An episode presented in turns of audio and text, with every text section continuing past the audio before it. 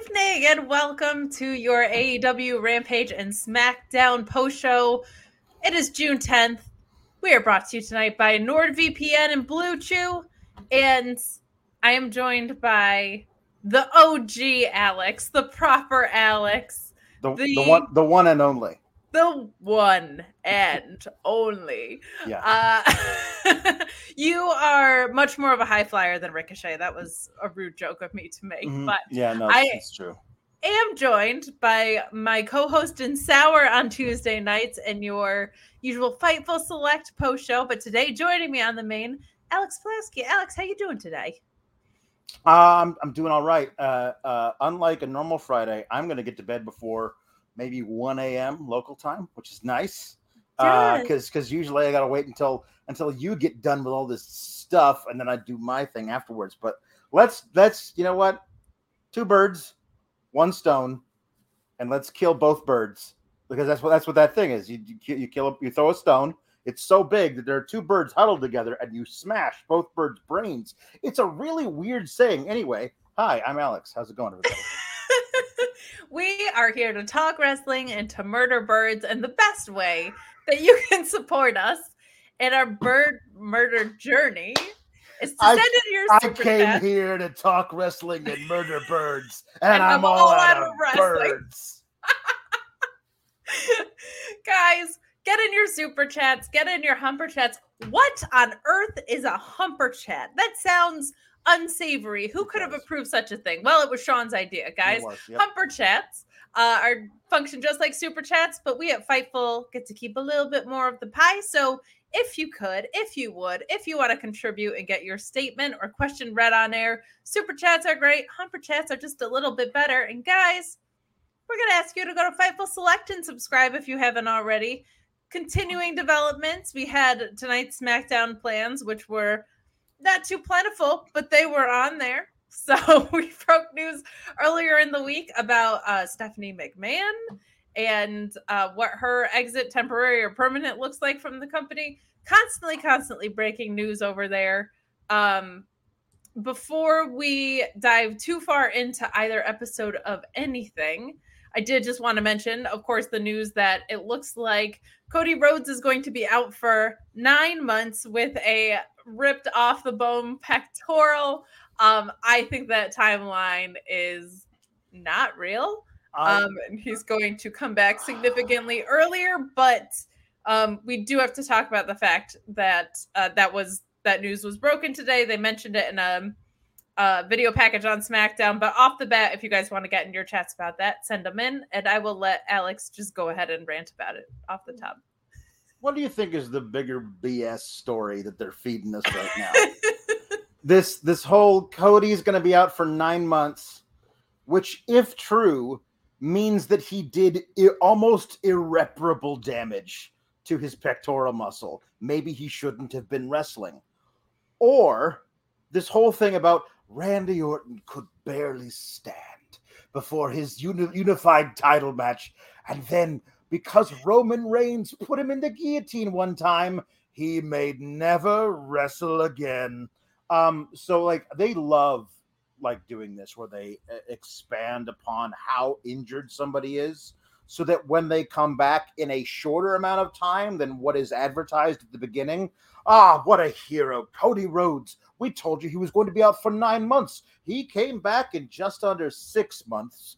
What a superhuman being that Cody Rhodes is. Because why also not just peddle the narrative that you should have control over your injuries and your healing time as well, which is not something that I'm a fan of, something they are a fan of. But we've got some super chats and humper chats that are already coming in. Thank you guys so much for supporting us on your Friday evening. We got follow-up saying, hey, it's Linda and Sheila. Guys, if you're not hip to the Tuesday night post show with Alex and I, a.k.a. Linda and Sheila, you are missing out on a cast of characters that we don't even have time to get into or explain tonight, to be perfectly honest. But they are delightful. They may show up here. Who knows? Ryan Sullivan sending in a humper chat saying, can Alex explain other sayings to us? I happen to know this about you, that you do know, a lot of the origins of where funny little phrases stem from, because you've done that before. I forget what it was. I forget what it was too. I was just trying to Google it and find out like what is the actual thing, but like, what was thinking about like to break a leg.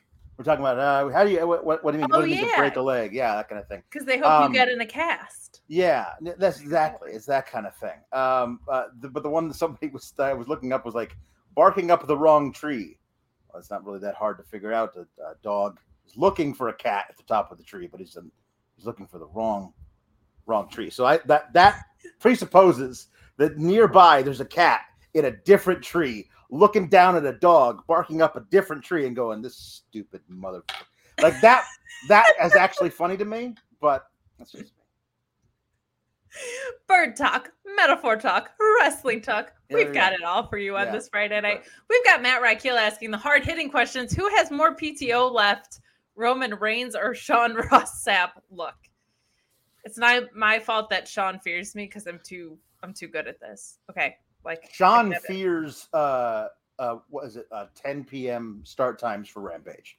That's what he fears. You can't play along with me, man. No. He's tuckered out. He wants to go to Betty Buy on his Helix sleep mattress. That's all he cares about. Look at you putting in the work. We got the bad one, Jam Beard, saying bird is the word. Well, it is. It is the word. You know what else is the word? This Rampage episode. It's not actually the word. This was a pretty medium episode of Rampage today, to be honest. I thought the main event was real fun. There's not like a lot of word around. I guess the word is Rampage, but this episode was not like anything particularly to write home about, but some fun matches on the card that we are going to get into. I sometimes have mixed feelings about them cutting out the entrances entirely. Like sometimes I think that's really fun. And, but I get that they do it to save time. Can't you watch it on YouTube? Like they can like starting at like whatever it is, 5 till the hour, they'll show you the whole entrance on YouTube. Not that any of us would do that, but I suppose if you love it so much, I do too. Like if I love it so much, why don't I just marry the entrances, Alex? Is that what you were gonna say? That's what I was gonna say. But I mean, I love Eddie Kingston's entrance, like the way he race walks to the ring, like those the people who were just like, I'm not allowed to bend my knees in any way, but I am going to get where I am going as fast as possible. And like I ain't blinking. I'm not blinking for a second. I'm just coming to the ring to kick your ass. I love an Eddie Kingston entrance. They only have an hour and they're trying to jam as much as they possibly can. Like we are going to talk about time mismanagement of a different sort when we talk about SmackDown. So like I would much rather them cut the entrances for the first match of the night and start out hot than let's take 7 minutes to explain to you what happened at the show last week, just in case you all like went into a coma at some point. And then we'll take forever. Yeah. I love with them starting with action immediately. Like I don't need to like this week on Dynamite or any of that stuff. Yeah. There are times when I miss the entrances. This was not one of those times because of who was in the ring. Right. I felt like this is something that has been a feud for a while. It should be immediately from the go. Here's the thing. I don't care about Jake Hager. I'm sorry. I don't. No. There wasn't like a ton he could do to win me over in this match. I will say I loved his very MMA, very sports entertainer tights. The pink and black tiger stripes cracked me up. But Eddie Kingston has never done anything wrong ever in my book. He is great at everything.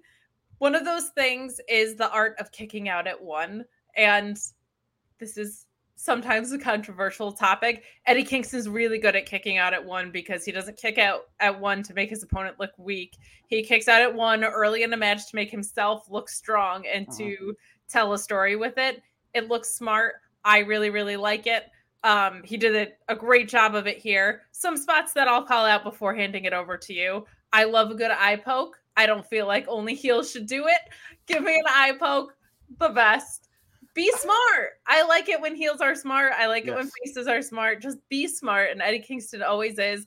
I'll say this about Jake Hager. I like that he actually covered Eddie Kingston's machine gun chops, or attempted to. We see so many people just sit there and take it.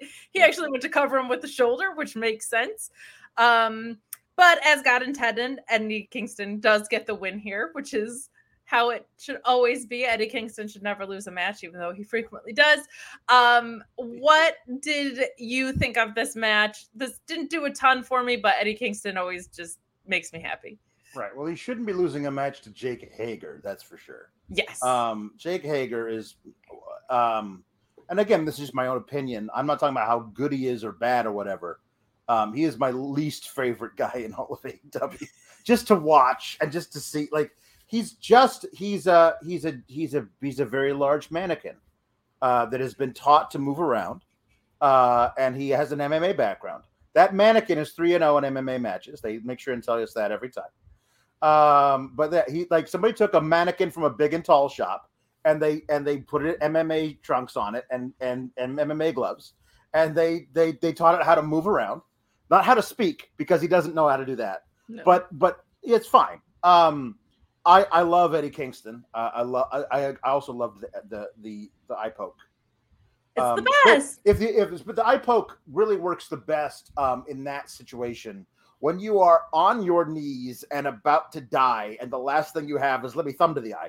Like, it's just thumb to the eye, and that maybe that'll buy me 15 seconds to, like, build my health points back up so I don't die immediately.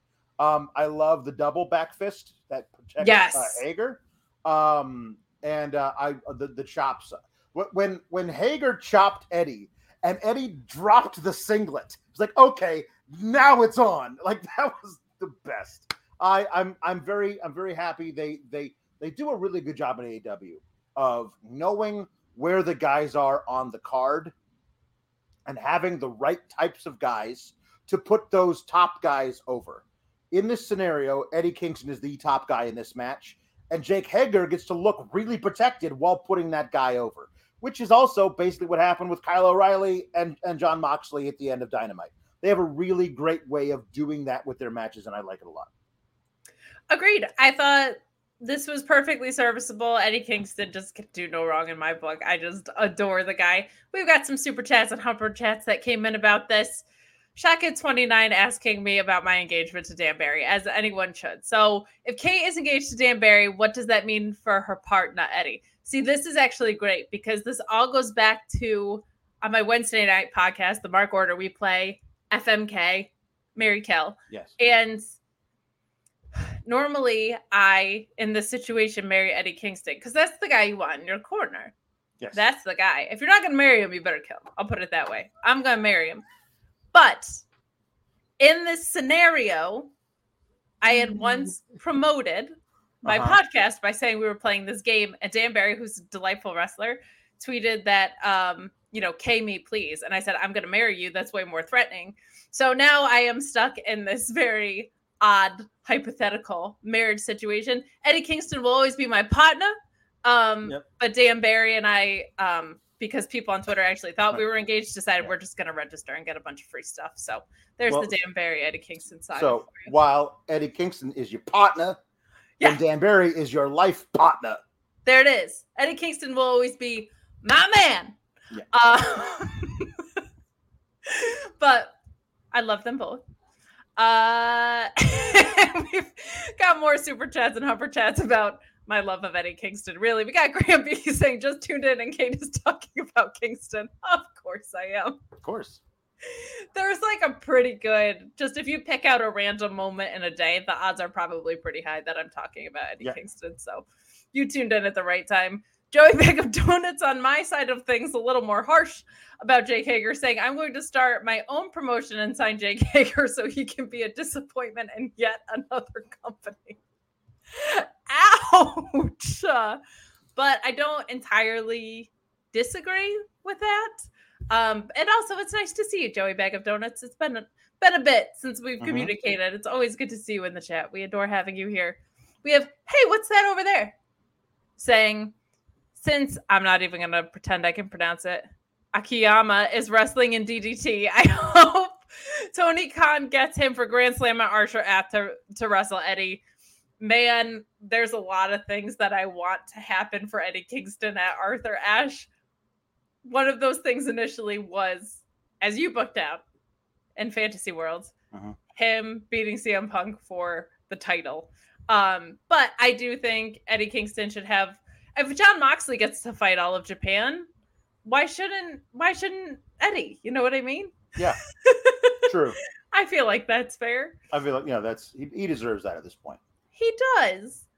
We got the bad one, Jam Beard, saying Eddie Kingston versus peak WCW New Japan Big Van Vader is a new fantasy match of mine. Oh, man. If we could play Time Machine, I would be super into that. Absolutely. We're going to just circle back to one of our fun discussions about like quotes and metaphors and stuff. Okay. The bad one, Jam Beard, saying weird fact about an old saying, the OG version of saying chomping off the bit or champing at the bit became chomping off the bit in the 1930s. Well, why? Why did it switch? Because to champ at things was to actually chew in a way. And then also, chomping is also to like bite and gnash with your teeth. And so they kind of decided to meld them together. And then one of them took over. So we don't actually use to champ as to, chew. We use. Is that why they do that with Tommaso Ciampa's name in WWE? Yeah, they can't decide. The Ciampa Ciampa. You want to hear a fun fact I learned that may or may not be true? Sand is called sand because it's between the sea and the land. That cannot be true, but thank you. That feels like a lie, right? Yeah, no, that feels like a joke that a 6-year-old will tell, but yes. Wow. Thanks for just cutting me down here on Fightful YouTube.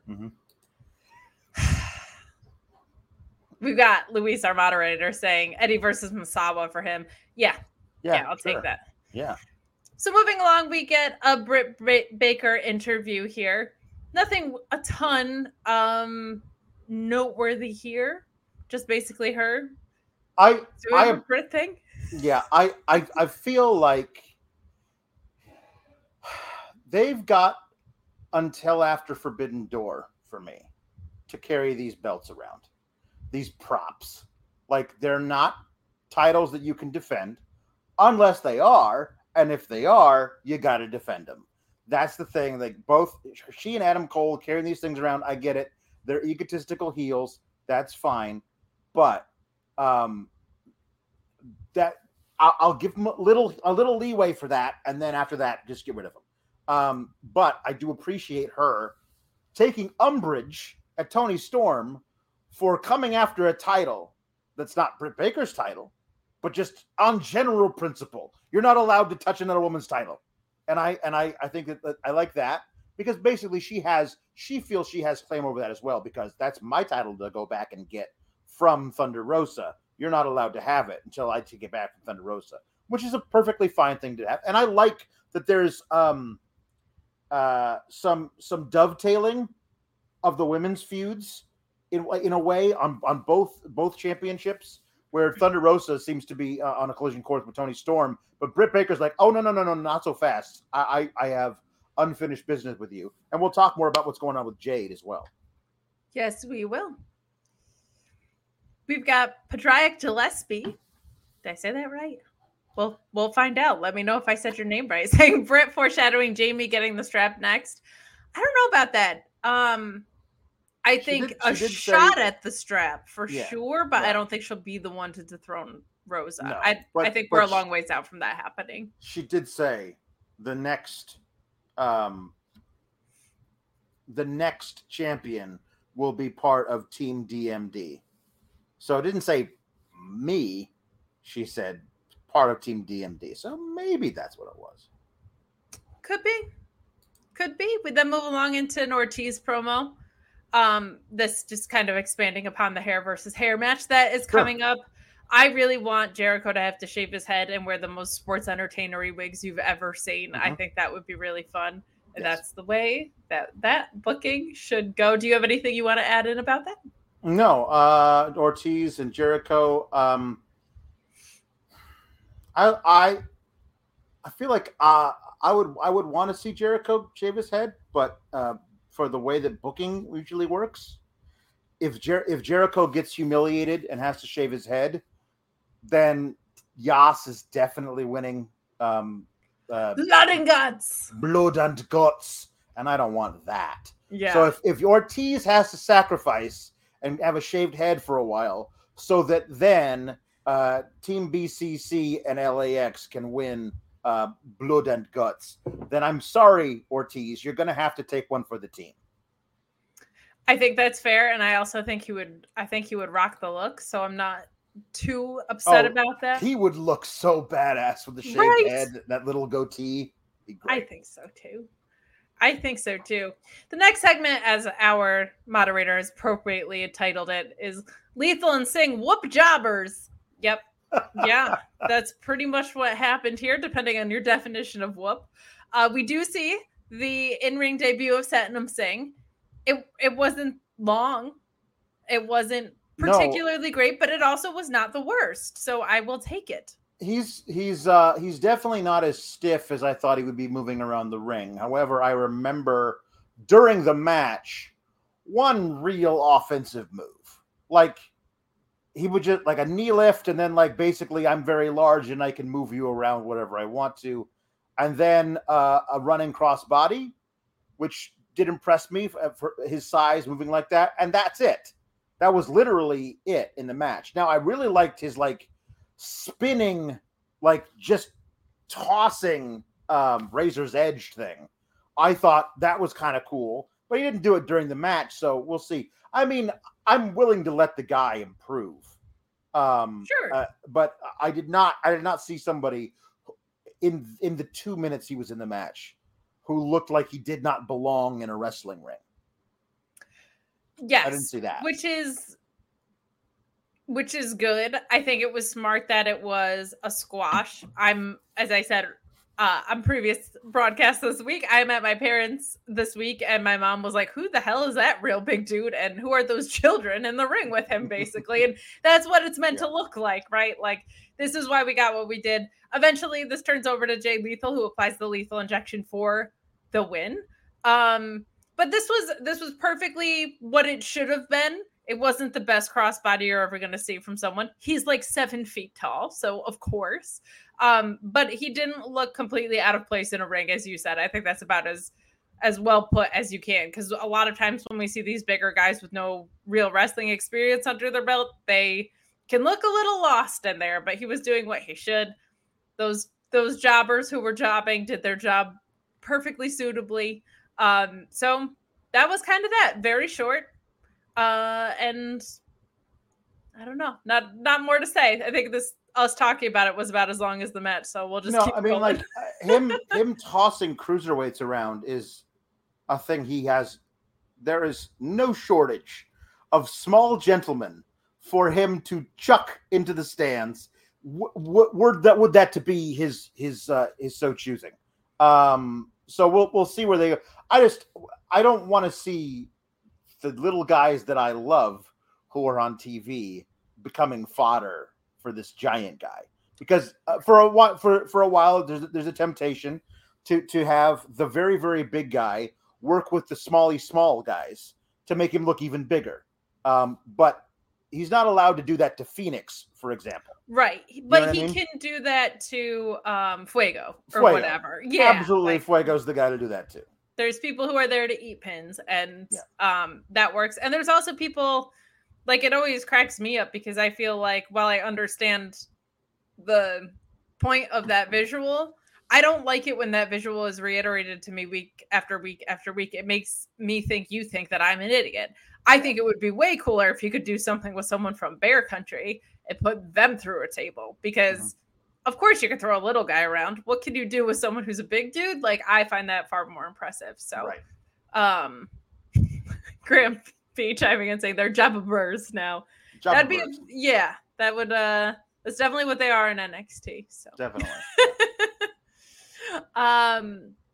a couple of super chats and humper chats about this. Jake Salazar chiming in saying Satnam is already better than Omos. I don't know if we can...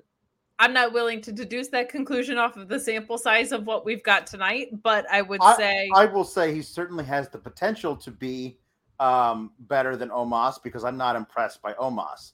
I can't say after watching him for a minute and a half if he's better than a guy who at least I've seen matches of. Yes. That's all. And we've got the bad one, Jambier, saying the jobbers jobbed very jobbingly. They did. Yes. That is a great little like SAT... Right. Example of different parts of a sentence with jobbing. Yeah. We move along to the only segment that actually matters tonight, which is Hookhausen. Yeah. Well, this is just a lot of fun. They're continuing this, moving right along. We see Danhausen pull up on his golf cart, and he is talking about the new cars that he and Hook got and showing off his sweet ride. And then he says, the Ferraris or PT Cruisers? You want to see Hook's car? Okay. And he drives away, and then Hook pulls up in another one of those, whatever the hell those things are. And he just does the push down of the sunglasses thing and then drives away because it's like he had to make it look cool. He's Hook. And I love when when Danhausen gets asked, "Where's Hook?" and he was like, "He'll show you," and then just kind of rolls off. This is just fun. This is fun. I'm sure there'll be more stuff with Tony Nese going on, but Hookhausen is over like Rover. What a blast. So we move along to Velvet Sky. Oh my gosh. Red Velvet versus Kris Statlander or Highlander, depending on who you follow.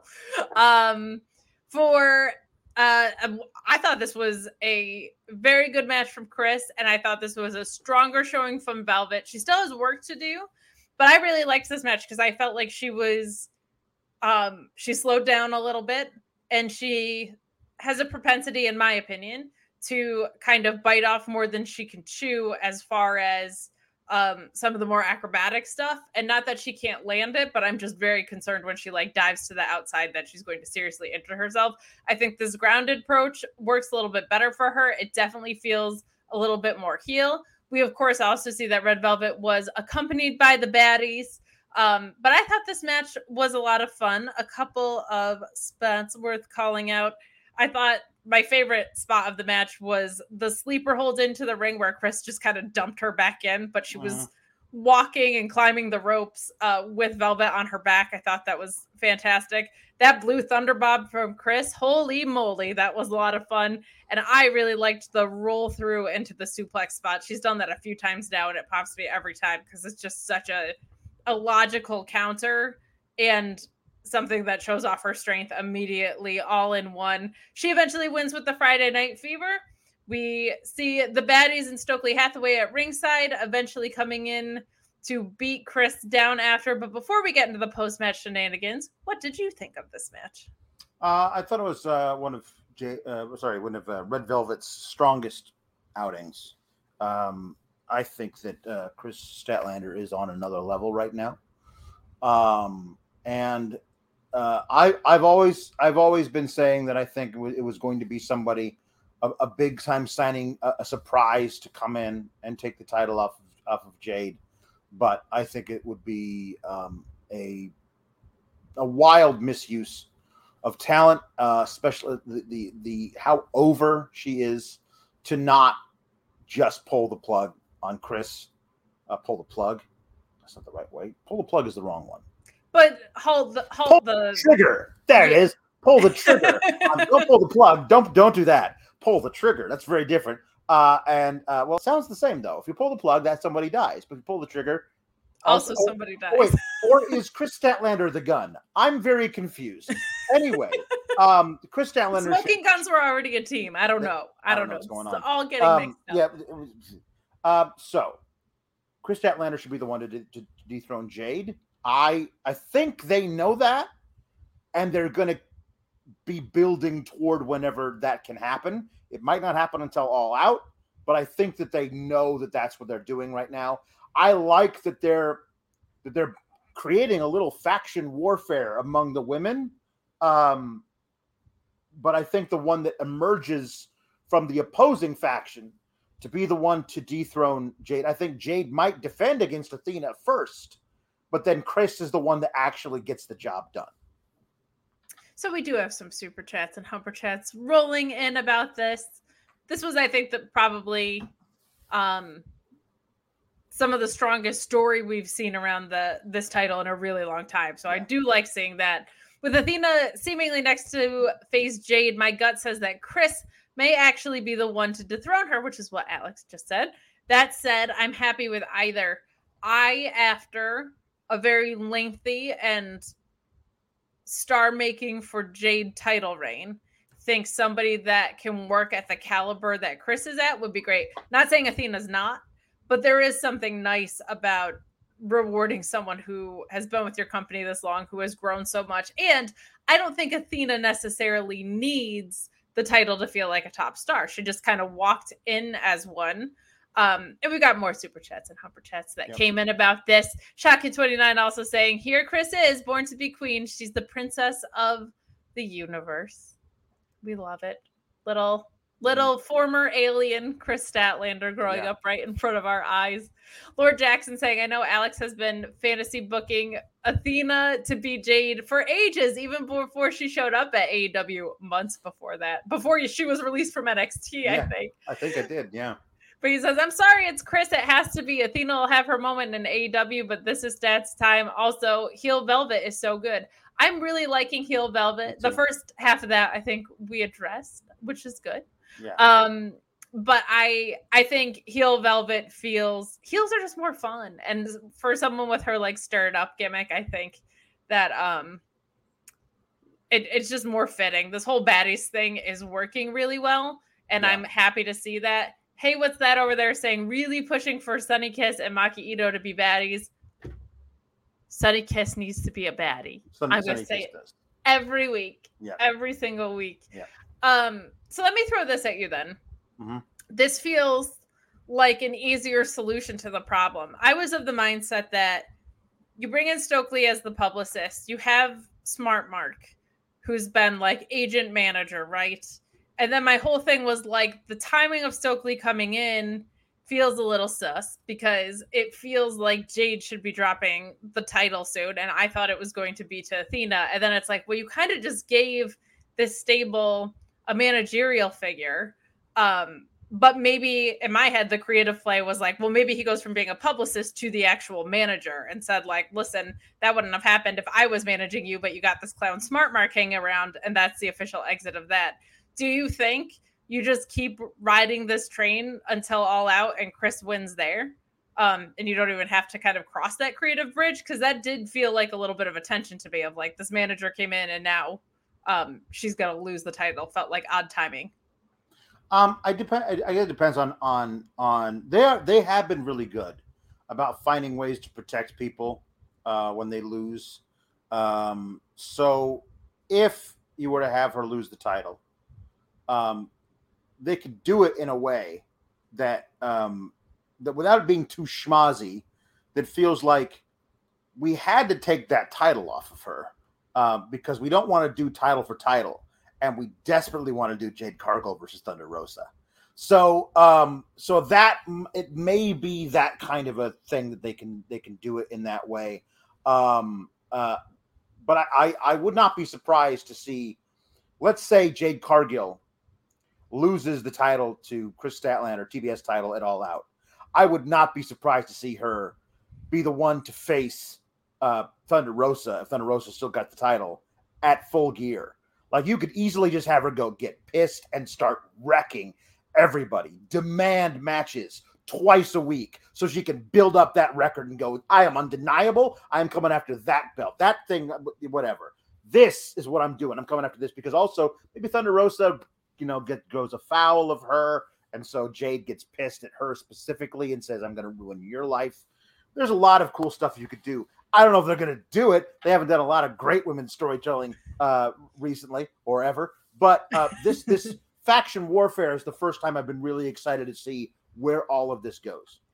Yeah, so we should talk about that after the match. The baddies start to beat down Kris, who Anna Jay runs in to help. And just as Athena is running in, security and referees stop her. Darn it. I guess not everyone can be Wardlow. Not anybody. Not everyone can just go power bombing and yeeting through. No. Hey, what's that over there saying? I would still have Mark as Jade's lawyer so we can see Stokely and Smart Mark arguing over the direction of Jade. That's kind of what I was thinking, was like, it feels very intentional to have someone come in as a publicist. Like, that does not feel like an accident. So I feel like at some point, and it'll be great when we do, we'll get Smart Mark and Stokely kind of teeing off on each other, which could be really, really fun. And then in my head, Stokely overtakes the whole camp. Yeah. And Smart Mark has plenty of other clients in AEW that he can go help. We've got Joseph Snirk saying, with all the talk of pulling plugs and triggers, Alex, are you trying to simply say that everybody dies? Oh, I miss Lance Archer being on my TV. I love that guy. So we get quick back-to-backs here of American Top Team and Miro, basically setting up a match between Miro and Scorpio Sky, which I think is a fantastic move. The only thing Ethan Page. Yes.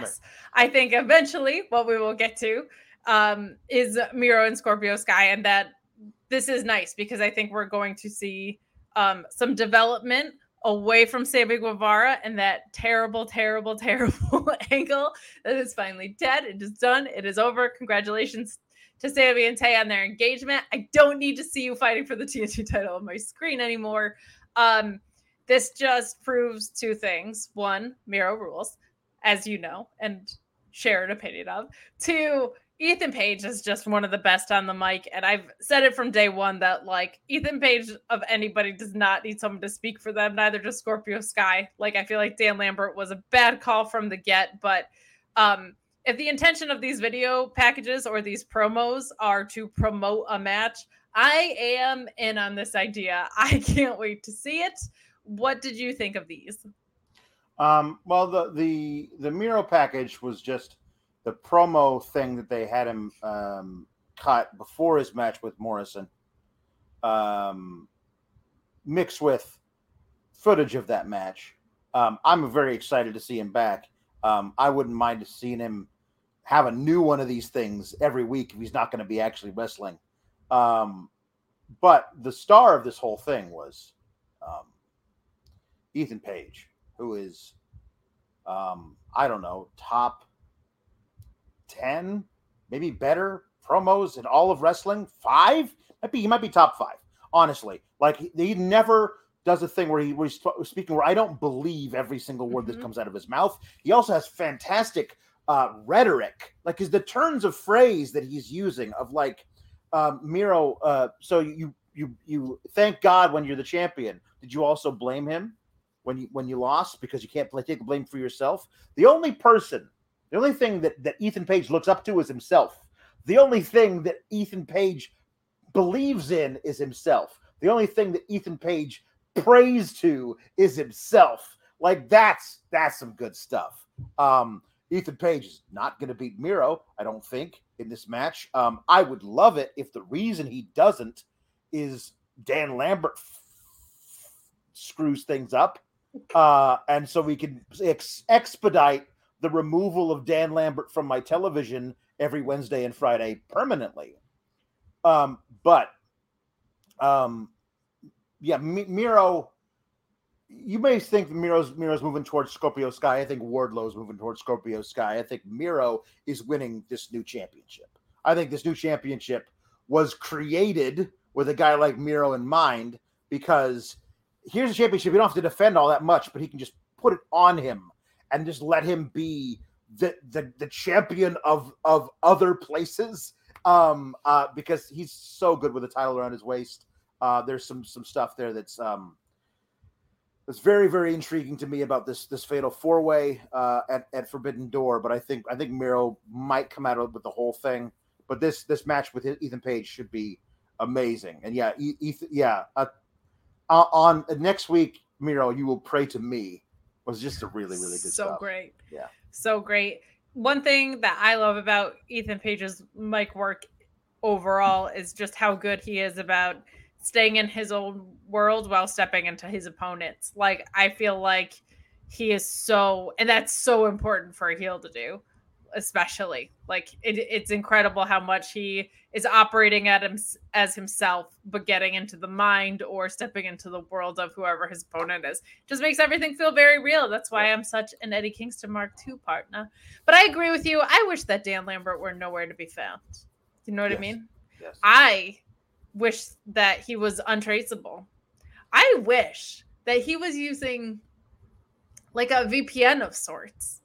Maybe like the best VPN in the game, which you can get for the lowest price by using the code Fightful. I don't know. I'm maybe on the road right now, but I'm not missing any of my favorite shows that are region blocked or out of my area, so to speak, because I've got NordVPN.com/Fightful. Now you can also use that code Fightful. Avoid price discrimination on flights.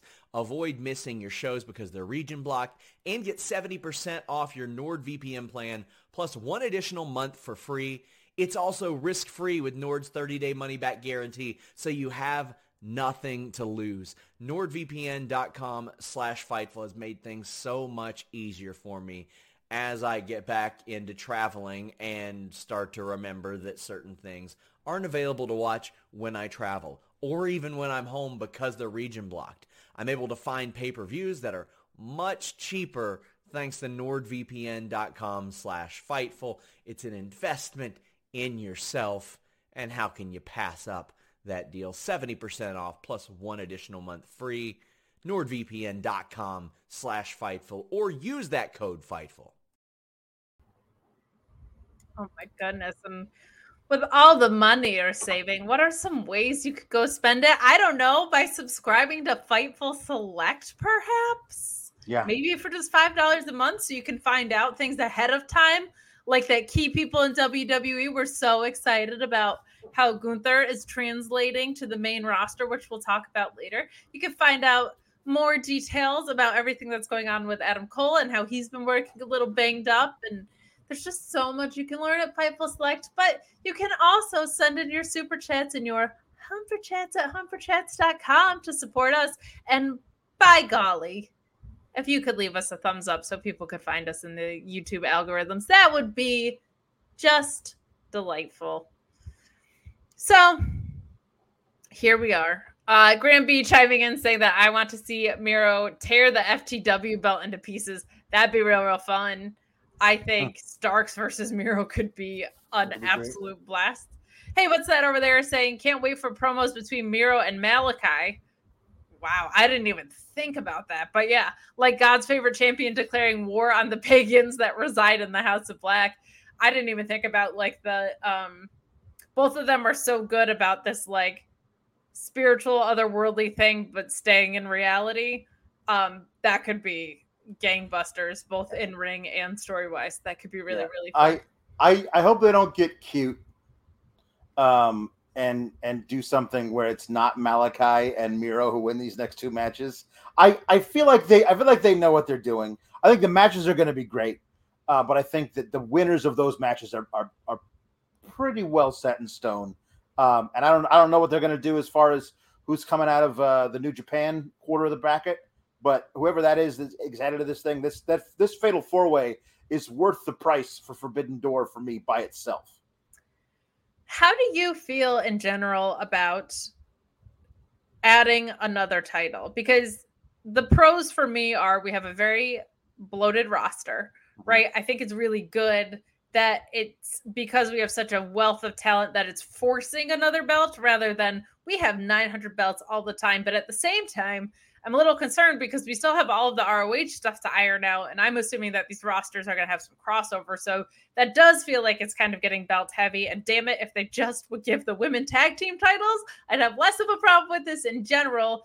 How do you feel about the addition of this third belt? I'm okay with it, provided that Ring of Honor, those titles stay in Ring of Honor. The way I've always thought of it is that when if and when Ring of Honor is to get its own TV or run its own shows, pay-per-views or whatever, that those titles would be there and not here. Perhaps the champs might show up on AEW TV, but they wouldn't be wrestling for those titles once ROH is a thing. My own preference would be that if you're a champion in ROH, you're not on AEW, and that opens up another spot for somebody else to be featured on television. So if that's the case, fine. I just don't know how long we're going to have to wait for that to be the case. I also feel like this new championship might have some more uniqueness to it. Like, I don't know if it's going to be like whatever they call it, a specific name for a championship in Stardom, where you're only allowed to defend the title against somebody who's not from your own country, which is a really cool idea, especially with all these, because they got a huge international roster. So I love the idea of that. That could be really cool. Like, imagine Pac holding it, right? Yeah. And he could go to the UK and be at home, and he could go to Japan and kick people real hard. And that being maybe like the winner, holder of that title, maybe kind of being like the ambassador of AEW, going to all these different places and having these awesome matches to get people interested in, from abroad. I think there's some really cool stuff to do there. I think there's a danger in having too many titles if the titles are just props. If it's just like, I'm a champion, but I'm not actually doing anything for the title, I think that happens more often elsewhere, but yeah. Well, unsurprisingly, we have people that want to talk about this. Hey, what's that over there saying? I think that four-way is going to be Miro, Malachi, Pac, and Ishii or Suzuki. Mm. I think probably Ishii would be my guess, but that sounds right to me. That sounds good. And he also says, with all the new titles, I hope Tony brings back ROH Champions versus All-Star. Wow, yeah. I'm very intrigued to see what happens with ROH. Like, that's going to, I think... Mm-hmm. I don't think they introduce this title without having ideas like that in mind. I would hope not. So, but we are coming down the home stretch of Rampage. Get in your super chats and your humper chats. We're going to clean up some of these ones from previous segments before we head into the main event here. Like Chalk29 saying that Danhausen knows that only real stars drive PT Cruisers. It's true. Mm-hmm. It's true. It's basically like D from It's Always Sunny and nobody else. And that's what a star is in my book. So, yeah. Mark Quill chiming in via Humper Chat saying, Hookhausen is AEW tag champions. I don't know who they beat, but it'd be worth it for the reactions. I, in general, am not a fan of making moments and not reigns. And if they got the tag titles before Proud and Powerful, I would probably throw my computer out my window. I gotcha. When somebody was, I forget what it was like... Might have been like somebody asking me, who are all the people you want to see in the trios tournament if they have a tournament? And I was like, put everybody in there. Like start throwing people together who you wouldn't think should be together. And one of the things that I came up with that people said was a stroke of genius. And I'm like, you know what? I am a genius. Hookhausen and Wardlow should have a Cinderella run to like the semifinals where somehow Danhausen gets all the pinfalls. Like, I think they are only two of us. We need another guy. Who could it be? Hey, you. Like, and if it's Wardlow, it's like, yeah, sure. Sure, guys. I'll do this. Like, I think that could be a really fun thing. But there's, like, I don't even think they should win, but I love Hookhausen, like, actually going on a run and getting close to the championship at one point. Might be fun. I would love to sit inside your brain sometime. We've got a super chat coming in from the bad one, Jam Beard, saying, I usually hate lumberjack matches, but Jay losing the title in a lumberjack match to either Stat or Athena would be a way to void the baddies. It would. I have never liked a single lumberjack match in my life. It's just the worst stipulation ever, but you're right in that it's a good way to equalize them. It seems like they're trying to build up this kind of weird thrown together face trio with Anna Jay and Athena. Well, we're definitely getting that 6-woman tag before we get any title matches, and we should. I'm okay with that, because it kind of stinks that the last major women's title transference happened in a steel cage. because that's we had to make sure Jamie Hayter and Rebel couldn't Rebel, not Reba, couldn't get into them. Like, it's the same basic idea. Otherwise, I would love to. Are you kidding me? Athena doing one of those friggin' O faces off the top of the cage. My Jade? God, wouldn't that be great? It's true. They might run that back. They could do it in a steel cage too, if it makes sense for the story. I don't care if that's the case. So we'll keep rolling down the hill. Hey, what's that over there saying? Maybe Wardlow, Silver, and Reynolds. I don't know. I'm hesitant to pair Wardlow up with anybody else, and he should be hesitant because unless it's Hookhausen, you mean? Unless it's Hookhausen, fine. I'll give it to you. So we're going to roll to the main event here. FTR and Trent versus the United Empire out of New Japan, which was fun to see. I like the way that they've cracked open said Forbidden Door without busting it completely wide open. It's been great to familiarize the U.S. crowd that might not be following New Japan with some of New Japan's talent. Before we get into the match, we have Jeff Perullo saying that, can they give Trent some music? Him coming out with no friends with the outdated alien stat graphics bothers me. I'm not going to read the second part of that, but part of me agrees. Yeah, Trent, it's kind of weird. There's two factions that are kind of like factions, not factions right now. There's a few, actually. There's Dark Order, which feels kind of lost, and Best Friends feels kind of lost, and Andrade Family Office kind of feels lost, though. Him on pay-per-view saying, all these guys do is lose, I'm ready for some winners, seem to be giving it some direction. But yeah, I don't know what becomes of Best Friends with Orange Cassidy out and with Wheeler joining Blackpool Combat Club. Like, it feels a little lost. So it's not even a matter of like, they should give him his own stuff as much as like, I would just like there to be clarity around whichever identity he's supposed to have.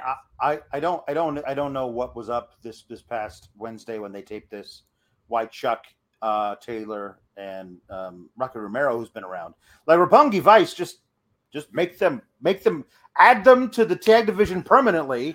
If you want to, like, I have no problem doing that. They're great. So. Yo, that theme is a banger. The Roppongi Vice theme. I love that theme. Yeah. More about your Hookhausen theory.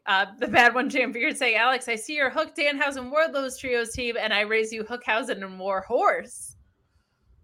See, the thing for me is the reason that I don't think he's necessarily a comedy wrestler the way that Danhausen's character is that. But War Horse and Danhausen together might be a bit much. The idea to me is the juxtaposition of Hook, Too Cool for School, and Danhausen makes it a really fun little interplay between the two of them. And then if you add the very charismatic giant guy who power bombs everybody, it becomes almost like a weird mismatched Marvel Comics trio, like Colossus and Wolverine and Nightcrawler or something, where it doesn't make sense but it works.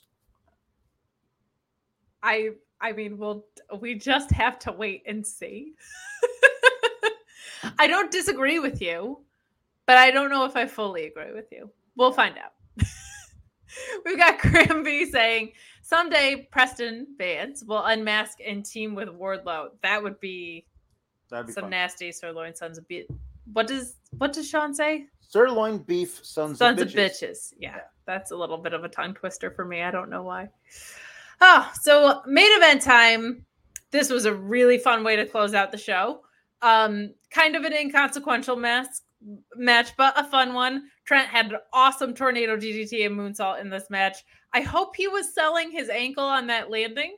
Oh, man. If he was selling it, that is like Oscar worthy. That was. He would not put any weight on that leg for the... He was doing moves where he would literally hop into it on one leg and put no weight on it. He better not be seriously injured, because he spent all that time on the show and he's been doing great work. I really hope he's okay. I do too. He's also lean as hell. Like, he got in great condition. He got a fantastic condition. holding good thoughts for him. I hope he's not injured. I feel like if it was that serious, we probably would have heard about it by now because this was a taped episode. Oh, somebody said he's really injured. Let me look it up. Darn it. I'll talk through it while you look that up. I loved kind of the ending spot of Fletcher missing in the corner. I thought we got a really awesome Snapdragon suplex from Dax Harwood in this. And I am just going to reassert my belief that Snapdragon suplexes are the most fun suplex in the whole wide world. They're great. And Trent's finisher, I don't even remember what it was called, but it looked really, really cool. I couldn't hear. They called it Storm Zero, I thought. I thought they called it Storm Zero. Okay, but it's just, it's hard sometimes when Excalibur yells at me. And I couldn't make out what he fully said. I love Excalibur. I think he's great. But sometimes he yells the ending of the match at you. Man with the mask. Could you please take it down a notch? But the Strong Zero. Okay. I heard zero real loud and clear. I couldn't remember what it was called. But a really, really fun finisher. That stinks if Trent is really hurt. Strong Zero. Strong Zero. There you go. But this was a fun, though inconsequential closer. I think I haven't seen a lot of Fletcher. I thought he really stood out in this match. I thought he was really, really good. I kind of follow New Japan peripherally. I followed it really closely. And then when the evil title reign up till now hit, I just haven't been as fully engrossed. And I watch a lot of their wrestling every week, but, I thought Fletcher looked great. I know Will Ospreay is polarizing for a variety of reasons, but in the ring, I think he is absolutely fantastic. We've seen him go from like high flyer to putting on a ton of muscle and getting a really, really strong ground game. And now seems kind of somewhere in between. Like he's still very, very built, but I feel like he leaned out a little bit. He's a really, really great in-ring worker. I understand why people have some issues with him, but I thought this was really fun. FTR continue to be one of the best tag teams in the world. This was a really fun match, and it just felt like everybody was speaking the same language. Like everybody was on the same page this whole time, which I think is not always the case in these six-mans, right? They can get a little bit messy, but this was like they were all coming from the same world and philosophy of wrestling. So everything was really logical in this match. It made a lot of sense. What did you think closing this out? FTR is my jam, man. Yeah. I love them so much. And the way they work together, the way they work, like they have such perfect chemistry. It almost feels like they're two halves of the same wrestler. And then you watch them each in different moments being in the ring, and they're wildly different. That's the whole thing. Is like they're basically the same body type. They work so well together that there seems like they're extensions of the same mind. And yet, okay, so this is the time where Cash is going to be in here. He's going to be babyface in peril. Let's watch how he does it. And it's completely different if you put Dax in there in the same spot. I love both these guys so much. And the most of the match was hard for at least the second half of it. Was just watching Trent. Like when he hobbled in on one leg and dove across the ring to make the save on a cover, I was like, he's working through the ankle and the lower leg so much. I hope he didn't like snap a bone or something. Cause I see people saying he's hurt. I can't find any confirmation online of that or not, but he certainly looked like he was. That was hard for me to concentrate on other things because of that. But I will say I was wholly unfamiliar with Aussie Open. I really like those two guys. I know Will Ospreay. I know what he can do in the ring. But I really like Mark Davis. Like he was I just love a big bruiser who just likes to just elbow people in the throat and then throw them down on the ground. I just love guys like that.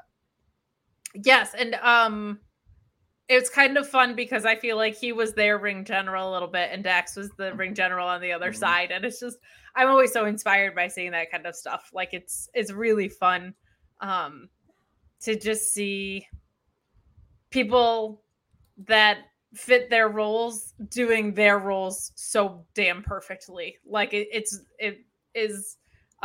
shows what an array of people you can get in one match. And it also just makes for like a cleaner match when everybody kind of knows their place a little bit, in my opinion. So I thought this was a blast to close out Rampage. We are setting up for Road Rager, which there's a lot of things I love about AEW. The names of some of their specials ain't one of them. But there's a lot of great stuff coming down the pike for that, including that hair versus hair match, which I am pumped about. That has historically been a great episode of television in the past. Wardlow murdering 20 security guards would be fun.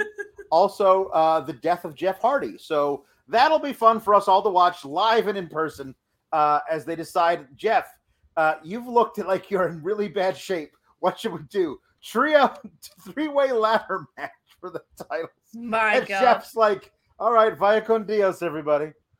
Yeah. I don't know. Sending Cody out there kind of seems like negligence. Hold my beer kind of thing. Feels like I'm not super excited for that. I am wondering if the Hardys are going to walk away with those tag titles from that match, because it feels like they're gearing up for this, like, one last run thing. But we will see. And we will also flip over into SmackDown. And you know what SmackDown is, Alex? What's that? It's the blue brand. Did you know that? It is. It is the blue brand. Can you think of anything else that might be blue? Balls.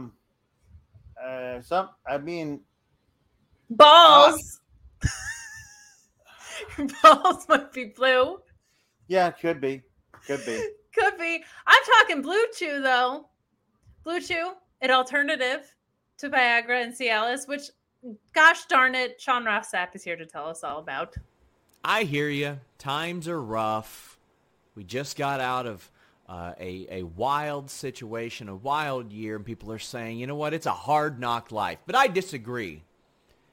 Instead, I believe it's a hard cock life when you use BlueChew and the code FIGHTFUL, and you get your first shipment free. Free? All you got to do is pay $5 shipping. BlueChew is made with the same active ingredients as Viagra and Cialis, so you know they work, but they work on your schedule. Full stomach, empty stomach, ready to go, want to get in the mood. BlueChew has you covered. Instead of treated, we get tricked. Instead of kisses, we get kicked. I don't think so. More like somebody's getting dicked when you use BlueChew.com. No awkward conversations with the doctor. Because, I mean, you know, I'm all about not being awkward. No waiting in line at the pharmacy. It's because they work with their online physicians to get the active ingredient you need, and it ships straight to your door.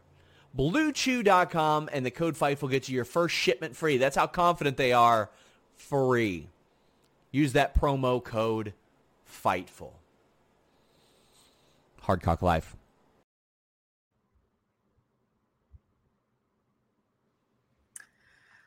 I prefer the more awkward ad reads from Sean, which makes doing this when he's not here all the more fun. But we're going to clean up the rest of these Rampage Super Chats, and then we're going to finally flip into SmackDown.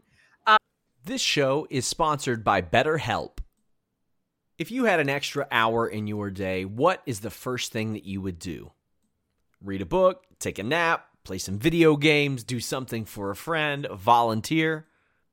A lot of us spend our lives wishing that we had more time. But the question is, time for what? And if it was unlimited, how would you go about using it? The best way to squeeze that special thing into your schedule is to know what's important for you and to make it a priority. And therapy can help you find what matters to you so you can do more of it. Therapy is so valuable. It's gotten me through some tough times, really helped me reflect on things that are important, specifically with BetterHelp. If you're thinking about starting therapy, give BetterHelp a try. It's entirely online, designed to be the convenient, flexible, and suited to your schedule. This is so beneficial when you've got that crammed schedule and you can't even imagine finding that extra hour. You can do it all from home. Fill out a brief questionnaire, get matched with a licensed therapist, and switch therapists at any time for no additional charge. Learn to make time for what makes you happy with BetterHelp. Visit betterhelp.com/Fightful today to get 10% off your first month. That's BetterHelp, HELP.com/Fightful. It's so flexible and it can help you find that social sweet spot with BetterHelp. That's BetterHelp.com/Fightful. Everybody in your crew identifies as either Big Mac Burger, McNuggets, or McCrispy Sandwich. But you're the Filet-O-Fish Sandwich all day. That crispy fish, that savory tartar sauce, that melty cheese, that pillowy bun. Yeah, you get it. Every time. And if you love the Filet-O-Fish, right now you can catch two of the classics you love for just $6. Limited time only. Price and participation may vary. Cannot be combined with any other offer. Single item at regular price. Ba-da-ba-ba-ba. The bad one, Jim Beard, saying, Jeff Hardy must be sacrificed to the ratings gods. That's kind of what this feels like. We got, hey, that what's that over there saying? It's crazy to look at Will and Ricochet's career paths after the Super Junior match all those years ago. Yes. A lot of your favorite AEW stars, especially, and definitely some in WWE too, came from that era of ROH and that era of New Japan, and it set up the current wrestling landscape for, like, God, what, 15 years now, probably? Yeah. That's crazy. And Jake Salazar chiming in saying the Will Ospreay moves. He's a shoot wizard. He is a wizard. Suck it, Jericho. But we had and a lot of Sean wanted to be a pastor. Really, with your hard cock life. You're gonna put that in the sermon, Father Sean. That was fun. We sometimes get storytelling on Sour Graps with Sean, and that was one of the stories he told. Yep. Right. So we do have some things to talk about with SmackDown, but nobody wants to talk about it. So we're also going to talk about two other things. Uh-huh. One was that Paige announced that she'll be leaving WWE July 7th. She, of course, has been retired due to injury at a very young age, but had signed, I think, one of those like legacy contracts or something similar that said that she would still be under the WWE banner doing ambassador work. We've seen her do managerial work on screen, even though she couldn't compete. So it seems like that time is coming to an end. We had the bad one, Jan Beard, saying, if Paige makes her way to AEW, I want her to come in and be the manager mouthpiece for a new team of Serena Deem and Maria Shafir, and eventually join as a trio. I'm very intrigued to see what happens next for her. I don't know. Like, she could go run her makeup line, or she could go be backstage. I mean, my God, I would love for there to be a stronger female presence backstage in AEW. Yeah. I think that would be great. She could be an on-screen talent. But she could probably do some of those things at WWE would be my guess if she wanted to be doing that. But maybe she doesn't want to do it in that environment anymore. Who knows? Do you have any hopes, dreams, wishes for Paige, other than obviously continued health and her own happiness? Yeah, those very much those. Yeah. Whatever she wants to do. I mean, she can just honestly, she could just stream on Twitch for the rest of her life and be totally fine. Like, you know, like, it's a life if you pretty good work if you could get it. But if she would want to come back. I do think she has a good mind for the business, and could absolutely add something by being somebody who could talk for somebody. Like, I think it was somebody that was the suggestion of Maria Shafir, with having Paige as someone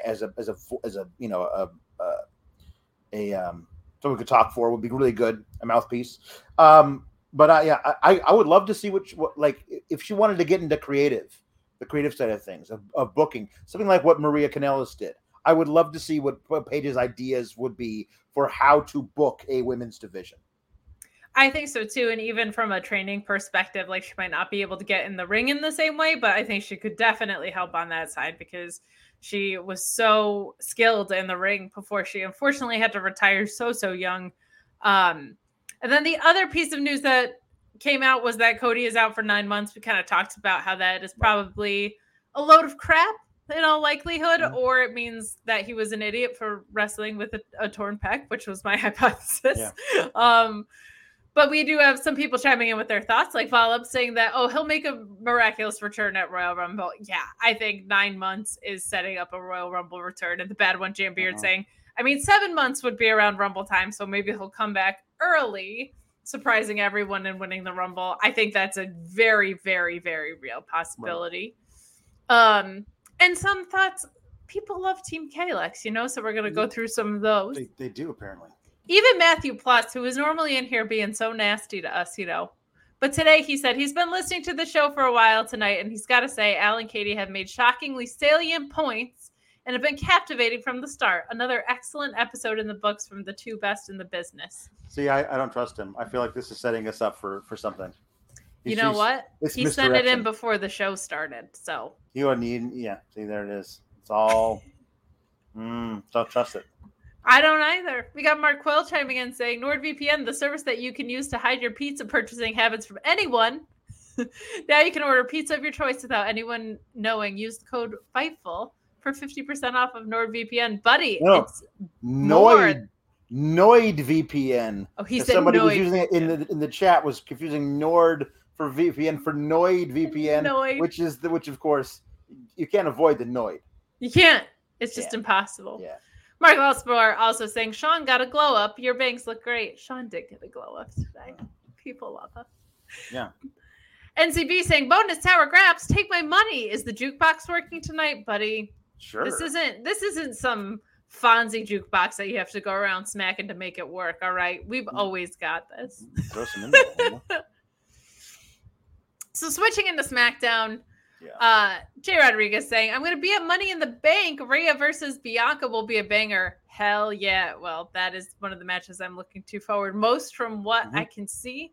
And Mark Losper saying, here, I thought you were going to say SmackDown was mid. I didn't watch it, but it seems safe to say. Mid is probably highly rated for tonight's episode, would you say? I would. That's kind of where I'm at. The matches were good, but there were like two of them, and the booking was bad. Shocker. So I will say this. We didn't start off with like a 20-minute promo, which was refreshing. However, yes. Like we're at the point where that is a bonus in my book. Yeah. Like the fact that we started pretty much with in-ring action is like, that's something that... That's how low the bar is.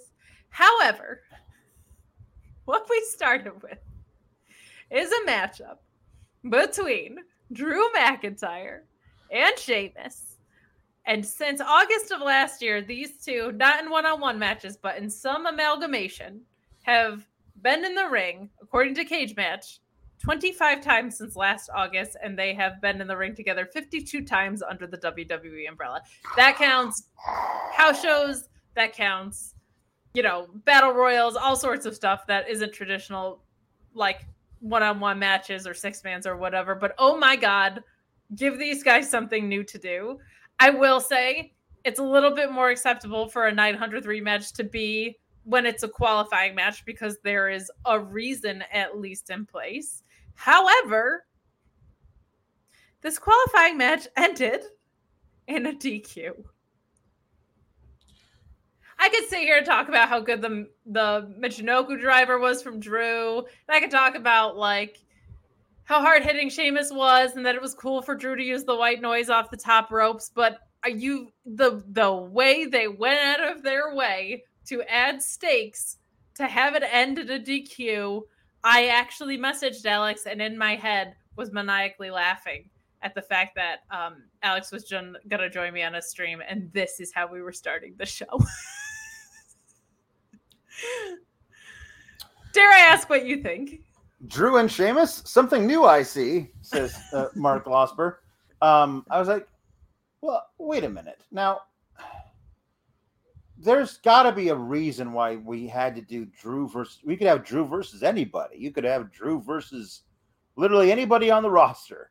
Honestly, I don't understand why it had to be Sheamus again, other than the fact that he was Big D for a night with the New Day, and they had to have that triple threat, and they did it, not triple threat, six-man tag. The six-man tag, the main event one week, and then curtain jerker the next week. So you had back-to-back matches. Like, for some reason, if you were binge-watching stuff from May and June of 2022, and you were binge-watching all of SmackDown on the Peacock, and you get to – you watch – you think you'll have deja vu because you just watched one match, and the next episode starts, and you watch the same match again. That's lunacy. Okay, so – the whole thing starts with him walking toward Gorilla, and then Butch, Pete Dunne, steps out from the other side of Gorilla, out from outside the curtain, and stands in his way. And just Drew just looks at him and then throws him across the room. And I was like, well, you don't have to do that to Pete Dunne, do you? That's rude. Pete Dunne. That was just weird. Why would you book that? I was like, oh, I get it. They're setting up an ambush. So they're gonna beat the hell out of him before the match. They didn't even do that. Nope. And so Butch is at ringside because apparently Ridge Holland is hurt. So he's going to be out for a while, I guess they said. He hurt his knee. I mean, so at least they can't six-man us till the end of time. Yeah. Now the Brawling Brutes are just two people. And Drew and Sheamus have what they normally have, which is a great brawling, beat-em-up, like just shoot, punching each other in the face, knocking the crap out of each other type match. But like, I've seen it 100 times. I don't care how good it is this time. I just don't, it didn't appeal to me anyway, especially since little did I know, I guess, but I was like, obviously Drew's winning this because he's been positioned on the card in a place like this. And that way he can say leading up to the match, the Money in the Bank match, when I win this, I'm cashing it in. For my clash at the Clash Castle, I'm gonna clash it in at the Clash. You gotta clash it in. I'm gonna clash it in at the Clash.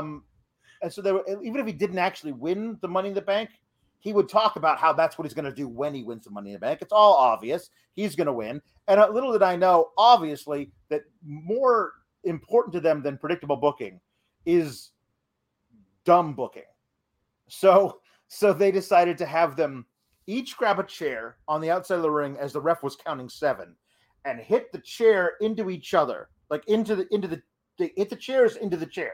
Like here's the chair, and that was a disqualification. Like it wasn't a double count out. There was a double disqualification, which led to them brawling through the entire commercial break and for a long time afterwards, because they hit a chair into each other. And they were double DQ'd because the chairs hit each other. They were also counted out, but they didn't call it a double count out. It was, I don't understand. Okay, I don't understand why you would do this. I think you don't understand because it makes no sense. But it's the going so far out of your way part for me. And yeah, that is a trash disqualification and a trash double DQ. I'll let you have a whack at this one. Hey, what's that over there saying? For something new, put GYV with Drew and have them beat the Bloodline. Oh, buddy, guess where we think GYV is right now? They're druids wearing pajamas. Druids in pajamas come running down the stairs. Mm-hmm. We've got Mark Losper saying, facing off over 50 times, send for the Reg. Yeah, Reg has quit watching WWE programming, to my knowledge. Yeah. The bad one, Jam Beard, saying, I mean, Drew does fit in with the New Day since Scotland's national animal is the unicorn. Also, I'm glad I skipped SmackDown. Creative seems to have skipped it largely, too, so you're not alone in that. Both Drew and Sheamus think that because they were both disqualified, that they should be in the Money in the Bank. That person should be in the Money in the Bank. And Drew's like, put me in the match. And he's like, says it really, really. And Adam Pearce's like, there's many factors, and I haven't decided what I'm going to do. Just have them do the match over again, or neither of you won the match, so neither of you were in the thing. Sorry, that's the way it works. But I don't know. Like, it was weird. Just... I don't know. Is this really how we're going to keep Drew busy until he gets his clash match? Like, yeah. We're going to have him fight Sheamus 12 more times between now and Labor Day. Yeah. That is what we're going to do, unfortunately. Hey, what's that over there saying? God have mercy on GYB. Buddy, join us Tuesdays for the SmackDown post show, but don't watch, or I'm sorry, for the NXT post show, but don't watch NXT. Yeah. We, for some reason, get a Cody and Seth video package, which I just can't even acknowledge because this is now a video package for someone who's not going to be on your programming for like nine months in your world, 7 months in real world. They have to do it. Like they're going to have to like give us an update every couple of months so we don't forget, because it becomes, you wouldn't do all of this ridiculous fanfare for Cody if you did not have the plan to have him win the Rumble, have him cash it in. Like, I mean, like, or whatever, like he's winning the title. You only do all of this if that guy's winning the title. It just doesn't make a lot of sense. So we're going to get to the main event later. And it's what I suspected might happen. I think they're going to have to bring Roman Reigns back earlier than they anticipated. But like the corner that they boxed themselves into creatively with Cody getting injured, when you put both titles on someone who was taking time off, which makes no sense. And then your other top star getting injured. It was just like, they have left you nothing to care about because of the treatment of their mid-card titles. We saw promising signs later tonight that we'll get into, but it is just ridiculous that you took two titles to smush together to put on a guy who isn't there, and you're not doing anything compelling with that story to move it forward. We've talked ad nauseum about bringing up Solo Sikoa from NXT into this picture to make it interesting while Roman is out. But like the idea that you would take a title from one program to put it on someone who's not going to be on either program makes absolutely no sense to me. I'll never understand it. I'll leave it there. Ranted.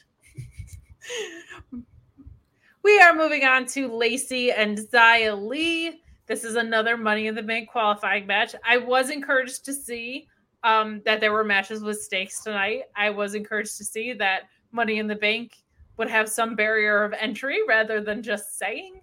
I'm so excited, and I want to be in Money in the Bank because I think I'm really neat and I deserve it. However, we get this Xia Li, Lacey Evans, Lacey gives a quick promo, kind of just reiterating everything we know about her.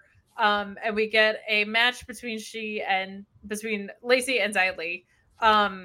The crowd doesn't know if Lacey is a heel or a face at this point. She did not get the reaction that I think they were hoping she would get. This match was just not very good. I don't feel like there were a lot of spots to write home about in this at all. I feel like Xia Li had Lacey in a lot of submissions because they are kind of the safest thing. Like someone just has to sell in them. And there was even a spot in the corner where Lacey was just supposed to hit her with her knees, and she didn't hit that. But it just seems like very, very muddy. They don't know what to do with Xia Li. They took her lightning fists away, which I'm very upset about. She seems to be kind of the heel here. Lacey, I guess they decided, is going to be a face, but wasn't really getting reactions. Eventually, Lacey hits the women's right, as we all assumed. They are pushing her hard, whether we like it or not. But I just didn't feel like this match did anything for either woman, and the crowd seemed confused about who they were supposed to be cheering for, as did I, the viewer at home. I didn't get that at all from this. This is Baton Rouge. They know who to cheer for. They're cheering for the American. I'm sorry we didn't get USA chants. They were definitely not cheering for the mean Chinese lady. That's for sure. This could not be more jingoistic if it was like a Street Fighter 2 game, like Super Marine versus Mistress of the Martial Arts. I just didn't feel like I heard the crowd. I mean, like at all. Well, they weren't a good crowd, but they were they definitely knew who they were, whose side they were on. The side of. That's fair. Yeah. Lacey's pre-match promo, the whole bootstraps thing, it's got to go, man. I understand that's a whole philosophy of life, but it's absolute. You know, we're talking about turns of phrases that don't make any sense. It was the phrase "pull it up by your own bootstraps." was created is satire. Because if you are laying on the ground and you say, how am I going to get up? I'm going to pull myself up by my own bootstraps. You reach down and grab your own bootstraps. If you're laying on the ground, you cannot pull yourself up. It's an impossible thing to do. It's impossible. It's satire. But we've decided to take it and like make it a thing that it's really good to do. It's not possible. So all this stuff, like you gotta wake up, work, and win. It's just, it's not for me. It's a completely thing. Listen, she obviously made it past some really horrific things in her life. That's great. I'm honestly glad they're not doing the thing they said they were going to do, which was, well, that was reported they were going to do, which was use this woman, like bearing her entire soul to us about the worst parts of her life. And and because of that, you're going to boo me. That would be terrible. Like, I'm never going to cheer for Lacey Evans, but the fact that somebody thought, like, let's use this as a way to get heat on her is a bad idea. And then, of course, you have Xia Li come out and say, Lacey Evans is not a winner. Lacey Evans is a whiner. Now, I mean, was that really called for? Can we just have a match? Can we just have a match? I understand, like, you got to make sure the foreign heel is more heely, but it just felt too much like Xia Li. She doesn't even have lightning fists anymore because they took away her lightning fists. Those are baby face lightning fists. Now she's got a big long like staff sword thing, which is more of a heel thing to do. This is all ridiculous. Of course, Lacey Drew's a super baby face, and he has a sword. But hers is red, which means the devil. This is all terrible. Lacey Evans is probably going to win Money in the Bank. I'm praying for Bailey. I am hoping I'm wrong. They have stopped and started on the Lacey Evans babyface push before, yes, which didn't make any sense to me. Why you would even turn her face if we weren't ready to like fully go with it, and they didn't. Maybe that'll be the case again, but I mean that's ridiculous. Yeah. So aside from the Lacey Evans stuff not being for me, which is fine. Like I think it's important to have, there's a lot of stuff that isn't for me in wrestling, and that's good. It's not, every song written is not supposed to be for me. Every movie ever made isn't supposed to be for me. So I'm fine with that. My problem more is with how truncated this woman like talked about her real life trauma and very painful, real video segments for weeks. And then they just like, they've just booted it out the gate. They haven't decided what they want to do with it. They haven't even decided which program they want her to be on. So it's just tough because you've told me she's like 8 different things and you followed through on none of them.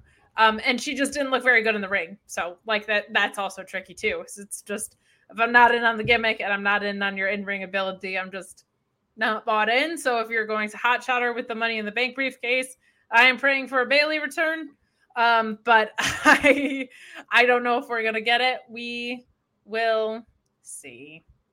But I was not thrilled. Also, having her, like, salute over the fallen corpse of her foreign opponent, she's going to win Money in the Bank because it's on 4th of July weekend, Kate. Oh, my gosh. And now Cody can't, so. Yeah. They gotta have some American Nightmare win it, whether or not it's the American Nightmare or an American Nightmare. We've got a super chat coming in about Cody from Mark Losper saying, Alex, if you think that Vince would pump something up that he wasn't going to deliver on, I have a gold-plated prop from the Rock movie that to sell you. Yeah, I was saying that about this whole Cena anniversary thing. I was like, last time they gave us an anniversary, they basically said that The Rock was coming back, and instead they gave us a movie prop egg. So, so moving on, we get a terrible promo from Ronda and Shotzi, but we get to see Shotzi in a match, which is good. And it feels very directionless what's going on with the SmackDown women's division. I feel like I talk about it with AEW all the time. It's starting to definitely feel that way here too, but Shotzi does like this diet ruthless aggression promo, in my opinion. I will say this. I will always put over Ronda Rousey's selling. I am continually impressed by her in-ring ability to sell moves when she got her ass kicked for a living in real life. And she had some good storytelling here. There was a moment where Shotzi, I think, was just trying to like slap her to get out of stuff, and it like sent her into a different mode. That was good. That felt like somewhat authentic. That felt kind of like when an Eddie Kingston does it or whatever, of just like, you just woke up a beast you didn't want to wake up. There was a cool ankle lock near the ropes that I thought was really neat. That was kind of fun. And it was a clean victory, which was followed by a, I can't even call it a post-match beatdown from the boat natty, but a sharpshooter that she was locked in for a little bit, which for some reason commentary made think that being in a sharpshooter for a little bit when you're Ronda Rousey means that you won't be able to compete next week, which seemed unrealistic and stupid, but the match was decent enough. The promos were not great. I'm going to throw it over to you. I think Shotzi's obviously underutilized.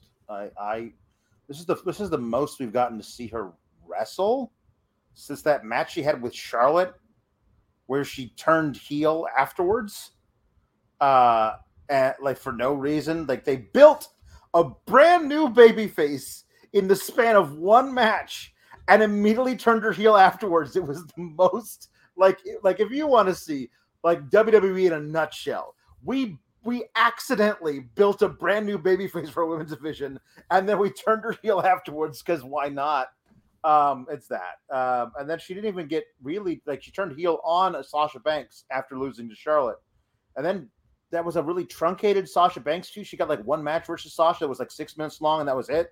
Didn't really do anything with it. Like, I don't know what that, and then she was off TV forever. I'm happy she's back on TV, but I don't think she cuts promos as a heel very well. I mean, she was never great at promos to begin with, but I like her work in ring. Ronda coming out and being like, Natty, who like that second-rate sharpshooter that you pilfered from your uncle. She used the word pilfered, and I was like, who gave Ronda a thesaurus? Because she was like, that's not a thing. But I don't know. I this whole, really gonna make us sit through like 3 more weeks of Natty and Ronda tension created for their big match at Money in the Bank that we know for a fact Ronda's gonna win? Yeah, yikes. Yeah, I mean, at least it's not 6 rematches, and at least I got to see Shotzi. And in ring it was good enough, but like, I don't know. It's not like Shotzi and Natalya were super besties. You know what I mean? Like, it's just, I guess Natty was being opportunistic, but it just feels a little. Oh, yeah, no. It's just like, oh, I don't like you because you're the champ and I'm the heel challenger, and therefore I must attack you whenever we are within 50 yards of each other. It's just, yeah. Recycled, but. Mark Losper saying there's a Vince McMahon account in the chat and he misspelled the word hello. Somehow that feels incredibly apt. Also, I want Ronda to go away. Well, she ain't, so I don't know what to tell you, but she's definitely not going anywhere. They paid her a lot of money to do what she is doing. Right. And welcome, Vince McMahon. Thank you for joining us. I have so many things that I want to share with you. Jake Salazar saying just a Ronda depreciation chat here. She's absolutely awful. I disagree. I think she's awful on the mic, but I think in ring she is good. Never needs to pick up a mic again either. Also same with Shotzi, just no mics for her. She's out there yelling for no reason. I mean, MJF yells for no reason a lot, but I don't know. It feels like other than this bloodline stuff, like Paul Heyman and Ronda Rousey made so much sense. Ronda Rousey working heel with any manager, I think, makes a lot of sense. But I'm not here for the she's not good in the ring stuff, because she's actually really good in the ring. Like, there's, I think people have both underrated her and overrated her, and very few people probably properly rate her. So she's not terrible in the ring. I don't know what to tell you guys. Nerd Guru chiming in saying I was watching SmackDown and then slept through the entire show when Ronda and Natty were on screen. Talk about an all-time snooze fest of a match that is not pay-per-view worthy. Not pay-per-view worthy, probably. I will say that. But I don't know if it'll. I have to see the match first. They're both capable of working. The build sucks. They are, except for like we know we know for a fact what a Ronda and not Natty match is because they did it the first time when Ronda was here last time. We know what that would. I mean, not that I planned on subjecting myself to this torture, but I think you could go back and watch that match, the Ronda and Natty one from whatever pay-per-view that was from Ronda's first run. If you watch that match and then 5 minutes later, you watch the new one that's going to happen at Money in the Bank, you will find they are almost exactly note for note the same match.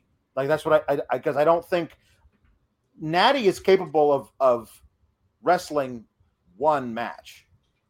Like she's really good at it, but it's always the same match, and especially when she works heel, because it's just I'm going to do this. I'm going to set up. I'm going to use all of these stomps and moves so I can set up my sharpshooter finisher, and she's just going to do the same thing. And it's like, I don't really need to watch it. That's fair. I think that's fair. We have Jay Rodriguez saying Shotzi is the star of the SmackDown women's division. It should be Sasha Banks, but I definitely think that Shotzi is a star. Shotzi certainly should be utilized way more than she was for 6 straight months of not being on television. Correct. Mark, you gotta be a little bit better about your super chats. Some of these are just not gonna get read. Okay, let's see what else we got here. Jake Salazar circling back about Drew McIntyre saying, yes, Drew has a sword, but he is a white man with a weapon. You know they don't view that as a bad guy. Yeah. That's a fair point.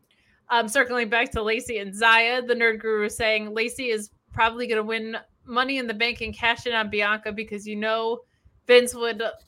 I'm not going to read either this either, too, guys. You got to rein it in a little bit. But we will move along to something that I was very excited about and then medium excited about. Yeah. But ultimately, I think was probably the bright spot of the night. I wish this had gone on as the main event because it is a title, and I feel like this should not have been just thrown at the end of hour one into hour two, but it was Ricochet versus Gunther, with, of course, Ludwig giving the incredibly long, intro in his non-pants, which I know is a thing for you, but at least he wrestled previously. But it is true. If he's out there just giving an intro, him being pantsless, it just doesn't make a ton of sense. It's fine now. We're getting into summer. I understand. You don't want to get sweaty. You know what? That's a good point. But if he's out there in the wintertime, like in Minnesota, introducing people with exposed thighs, I guarantee you that's going to be chilly in there. They're going to be chilly in those big arenas. They get drafty. He should be wearing pants when he wants to get past into the fall, I think. He should, and I think that's fair. I don't think Randy Orton has ever worn pants, so it's just they can maybe have some consultation. Randy, I think, has some kind of psychological aversion to pants. Yeah, weddings, funerals, I think he's just out there in his wrestling trunks, but... Yeah. We do finally get this match. I don't know why this wasn't on pay-per-view. I don't know why this wasn't the main event. It was really good. I know why it wasn't the main event. Because they don't care about main event. They don't care about the Intercontinental title. Yeah. I will say this isn't everything that I thought it was going to be, but I still felt like it was a great match. I just had very, very high expectations for it. I think the placement and the card hurt, and I also think the time that it was given didn't necessarily help, but some incredible stuff in this. Walter's chops and boots are never going to get... I'm never going to get tired of seeing it. We saw a really cool powerbomb sunset flip reversal, which always looks impressive, but even more so when you consider the disparity between these two guys. A standing shooting star press is never going to fail to impress me. But ultimately, we get Gunther coming out with the win via the powerbomb and the title change, as we kind of predicted here. This is one that they probably won't run back. That ironically is one that I would really like for them to run back because I don't feel like it got the due justice it deserves, but still a fantastic match. I just felt like it was kind of just getting going right when it was ending. How did you feel about this match? I thought it was fine.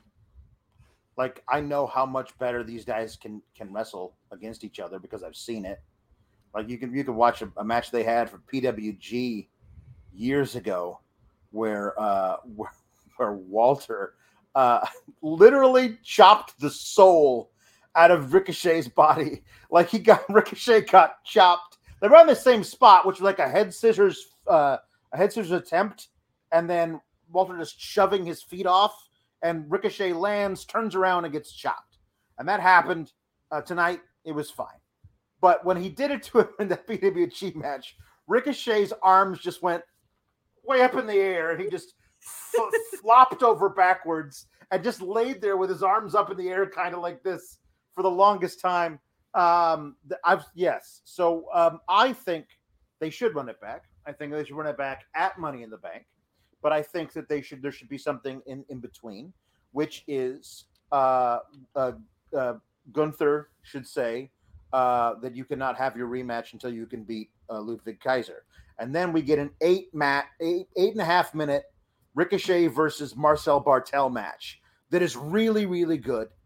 And Ricochet wins. And then he gets his rematch at Money in the Bank. So the Intercontinental title is finally on the pay-per-view, but you have Gunther retaining over Ricochet in a better match than tonight was. That's how I would book this thing. And then I would have Ricochet move on to something else to do. I would want him to still be around and doing things. Don't get me wrong, but I think that Gunther should be a guy who just really hurts people. I agree with everything you said.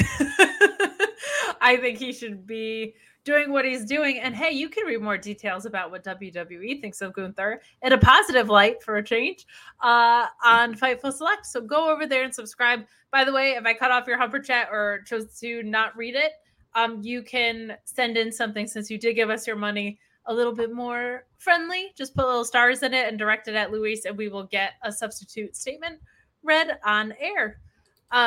Anton Triple H asking, so with Roman gone, is Gunther the top champ now? They don't put any stock in their mid-card titles, but he is at least being carefully built out, and he does feel like probably one of, if not the most important things on the program. So if by top champ you mean that, I guess maybe he is. I mean, if Roman's not on SmackDown ever, which he currently is not, then yes, by definition, Walter Gunther would be the top champ on SmackDown. Just like, let's see what they do with him as champ now, considering what they've done with him in the past, what they've done with the IC title, the past 3 or 4, 5, 6, 7, 8 people who've held that belt have not really been impressive as Intercontinental Champion. Yeah, and to no fault of their own, like, we had heard when Ricochet got his hands on the belt that he was going to get this huge push, and like, he had more. I never bought that for a second. Nor did I, but that's what was reported, was that they said that was going to be what happened, and it of course didn't really materialize into anything. The title was never defended on pay-per-view. He defended it and lost a bunch to Los Lotharios. Like, there was nothing that was really built out of that. However, he was on our television, which is more than I can say for before that push. Yeah. So that's neat, I guess, kind of. Guys, get in your super chats and humper chats. We are finally coming down the home stretch. We get something that is now at this point just offensive. There's a last laugh match announced between Madcap and Baron Corbin for next week. And buddy, I just couldn't care less about anything, maybe in the whole wide world. What is the point of running this back? Why are we doing this? Why? Because they really think they're building Madcap into something really special, and that this is the way to do it. That this is absolutely not the way to do it. Right, but they think it is. They think they've built Corbin into the kind of heel that if somebody beats Corbin, it's going to feel special, and it won't. The thing that works is that everyone hates Corbin so much that whoever you put against him is going to get cheered. I think the next time they have Moss against anybody Well, that's a deal because they're going to put Moss against a bunch of mid-card heels that nobody cares about for a while, and then he's going to seem like he's more over than he actually is. The one thing I will say about this that we don't Max Dupree ran into travel issues coming out of Europe, they say. So Max Dupree is going to introduce his first male model next week, not this week. Sorry, Baton Rouge. I know you were looking forward to that, but also I don't know what we're like. Not that again, this is so weird. I'm happy I didn't see Shanky dancing on my TV screen this week, but I don't know what you were doing the past 2 weeks, if not to like start something that's going to keep moving forward every week. Like that, that felt like it was actually a thing that you could, you know, begin to do something with. It doesn't make any sense to me. You're going to do that 2 weeks in a row and then not even mention him the next week. I don't know. Is he going to show up next week, the following week? Are they just going to give up on it because they realize it was really weird? I don't know. I'll say this. When there's a string of noticeable absence over the past 3 years, sometimes they've pointed back to one thing that is a medical issue, and I'll just leave it at that. I don't know anything. I haven't heard anything. Nothing's been confirmed. Know. But you never know. We are heading into main event time. We're going to read some of your super chats and humper chats before we get there. Adam Pearson chiming in, just saying, "Have some money, you bloody legends. SGF for life." Well, thank you, Adam. We will always take your kind words and your money, especially your money. We also have some classic jukebox super chats and humper chats as we come down the stretch here. We'll get to those in a little bit. We have one from Christopher S. that just says, "Bull Live Club, forgot about it already." He wanted me to say that in Tony D's voice, but sorry. Forgot about it. Hey, but forget about it. Of all the brand split, I mean, both really, but the brand split stuff that has happened, they have at least kept Judgment Day specific to Raw, it seems like, so. Because the Fox executives are like, "Don't you dare. Don't dare bring that purple crap over here. Don't you do it. Don't you do it. It's terrible. We would love Edge. We don't want this. We don't want this." Christopher S. chiming in saying, "How long should Walter's, Gunther's, title reign be? A, 10 years. B, infinity." Yeah. B. Part of me says B, but I want him to be world champ at some point, so we would have to hold both for infinity. Right. I just don't think they have any plans for Roman to drop literally anytime soon. Like with Cody out, not until next year. Like they don't have any. So Walter can be Intercontinental champ for a year. We're just going to have the right guys for him to face against. The problem with a dominant heel champion, like what we know Walter/Gunther could be, is that you're only as strong as your competent, possible babyface challengers. The ones who you're like, "Man, this guy's really hard to beat, but I think this guy who I'm rooting for might have a shot."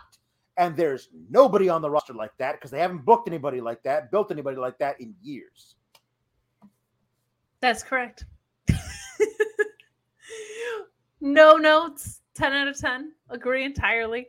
We are at the main event. We have Riddle and Sami Zayn. They told us 9 to 7,000 trillion billion times here that the stipulations for this match were, if Riddle wins, he gets to face Roman next week for the title.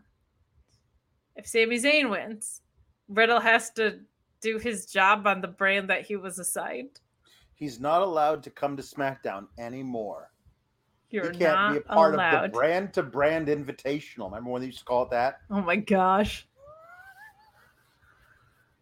It doesn't matter. Only once a quarter, you are allowed to be invited by the other brand to go to the other brand only once a quarter, Kate. Meanwhile, Riddle has been on SmackDown literally every week for months. Hey, thank you for telegraphing from that far away what the results of this match were going to be. I already knew, but come on. And B, like, the fact that it's a punishment that you just go work. Like, why didn't you just make it be that either one of them got a title shot? Because that would be interesting if Sammy got one too, right? Like, he's in defense of the bloodline. So either one of them getting a title shot would be an interesting stipulation. Or just that Riddle has to be banished from WWE forever. At least make it feel like it's something consequential than I'm going back to my own brand. But we have the bad one, Jam Beard, saying, put Sammy and Money in the Bank, and he tells Roman he's going to win it for the bloodline so no one else can cash it in on Roman. That's pretty clever. I'll take that. That's why he would want to be in it. I think Sammy's a perfect guy to be in it because he's clever. He'll come up with interesting spots. He'll take crazy bumps. He's not going to win the briefcase. But, like, everyone should be in – I'm of the belief that if you're going to have a match like the Money in the Bank, everyone should have their own story going in. Like, I want this so I can cash in on this person for this reason. I want this. I'm going to hold on to it, and I'm going to cash in the main event of WrestleMania or whatever. And Sammy's being – I'm going to hold on to this so nobody – can cash in on you, Big Oos, because I love you so much, Big Oos. Big Oos, I love you. Like, you know, do it that way. That would be really fun. I don't think they're going to go that direction. I think they're going to give it to Seth. Either Seth or Drew. Oh, sure. But that would be fun. We've got a super chat from James Barra saying, WWE really learned the wrong lessons from Papa H's? Reign of Terror? Oh, Papa H. Oh, Triple H. Reign of Terror, didn't they? They sure didn't. They sure didn't. But the match went the way we thought it was going to, I think. Paul Heyman was on commentary and gave Sami Zayn a real talking to before he went out there. I thought he was fun on commentary, pointing out things like, hey, Sammy, go for the pin. Stop showboating. But some fun spots in this match. I will say Heyman looked like he was from the school of MJF's tanning salon. I don't know what was going on with how orange his face was today, but some tanner mishaps all over. I think you're going to want to talk about the incredible misuse of time going into this. So I'm going to go through the match and then we can circle back because my dad said, oh, are they going to give this match like 25 minutes to close out the show? That's pretty neat that they're giving it that much time. No, they did not. No, dad. But before we get to that, I will say that I really liked, there was a spot where Riddle was on the top ropes and Sami Zayn just pushed him forward into the barricades. I love little things like that. I talk about the Samoa Joe walkaway spot being my favorite of all time. This is kind of in that same vein of just super logical stuff to do to guys that go to the top rope. They sold me a ticket on the flying forearm into the knee. I thought that was a fantastic spot. I also really liked Sami Zayn, instead of going for the cover while Paul Heyman was yelling at him, doing the Viper spot. Mm-hmm. That was a really nice taunt. There was a really cool RKO into the Blue Thunder Bomb from Sami Zayn, but ultimately Riddle wins, and he wins clean. We get an Usos beatdown after. But I guess Matt Riddle can keep working double as hard as he would. What a terrible stipulation it would have been to lose that. And more importantly, the bigger thing comes out of this is he gets a title shot at Roman Reigns next Friday. Now, one of two things is happening. They realize that with Cody Rhodes gone, they have to bring him back. Or both programs feel kind of meaningless right now. Or Roman is going to no-show because he's actually ducking Riddle, and then Riddle is going to have to face each Uso individually, and this is going to drag out until pay-per-view. What did you think of this match? We'll come back to the time mismanagement in a minute, but what did you think of this match, and what do you think is going to happen with him facing Roman next week? Sami Zayn is just a consummate professional in every sense of the word. He's just so good at what he does and everything. And Riddle has always been a personal favorite in the ring, and this was fine. This was fine because we knew what it was. We knew we could read the tea leaves from space Like that, like it's not hard to figure out what you're doing with this, except for the fact that I was like, oh, well, the report is that Roman's not going to work Money in the Bank. That was the report from everybody. He's not working Money in the Bank.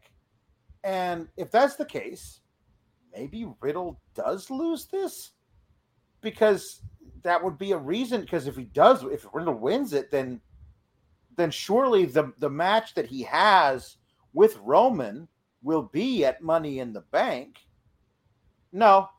No, he wins it, and they say that he'll have his title match next week on SmackDown. Well, then I don't understand. Like, if you're going to have Roman work the match, why not have him do it at Money in the Bank and shut up all your critics like me who say you put your two titles, the only two titles that matter for the love of God, on one guy and then keep him off pay-per-views for months at a time. Like, he doesn't defend the titles. You give him both titles. He doesn't defend the titles. And like from Mania until perhaps SummerSlam, that's malpractice. You can't do that. So why don't you shut me up and have him defend the titles against Riddle in a storyline that you have been building since WrestleMania? Like, it makes sense that they would do that match. So you have him do it at Money in the Bank. Why do it on a random SmackDown in Minnesota, of all places? Like, it's not like they're doing it at the Madison Square Garden show, or they're doing it in LA, the headquarters of Fox. It's a random friggin' show in the middle of June, where if all you have to do is wait 2 more weeks and do it in like, that's why I think Roman is going to pull big time things. He's going to send in a video message and say, sorry, I had plane troubles. Wasn't able to get off the big island of Samoa. So, you know what? Here's what we're going to do. I'm going to have my cousins are there. You're going to wrestle both of them at the same time. And then if you can beat them at a handicap match, maybe I'll see if I can make the flight to Vegas.